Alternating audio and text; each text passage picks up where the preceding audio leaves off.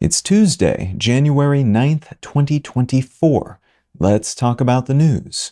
From Reuters El Salvador says murders fell 70% in 2023 as it cracked down on gangs. New figures released by the El Salvadoran government last week indicate that the number of homicides in the country fell to 154 from 495 in 2022, a decrease of nearly 70%. That drop is even starker when compared to the more than 1,000 people who were killed in the country in 2021 and 2020, and the more than 2,000 in 2019. El Salvador has long suffered from gang related violence fueled by extortion and drugs, and President Bukele's multi year crackdown on gang members has led to the arrest of almost 75,000 people and has been incredibly popular with citizens, though international rights groups have criticized it for allegedly leading to hundreds of deaths, thousands of instances of human rights abuse, and allegedly serving as cover for the arrest and harassment of political opponents.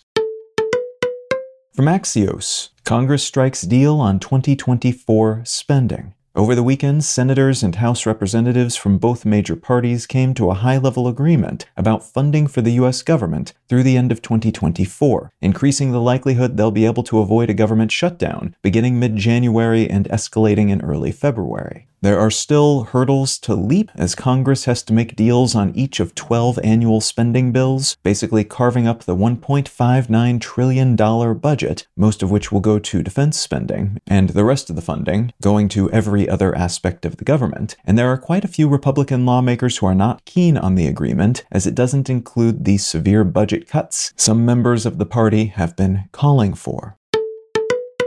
And from the New York Times, after New Rocket's successful launch, a U.S. moon lander faces problems. Celebration over the successful launch of a moon-bound robotic spacecraft has been tempered by reports of orientation problems shortly after the separation and powering on phases of the mission. The team behind the craft, which is called Peregrine, is aiming to perform the first American soft landing on the moon since 1972, has said it's monitoring the situation and will provide updates as they know more, but the concern is that this issue could prevent the craft from pointing its solar array at the sun, which would leave it without enough power to function as intended. This is just the first of several moon landings being attempted by US government funded American corporations in 2024 and is part of a larger international wave of spacecraft aimed at the moon in what is being called a modern space race.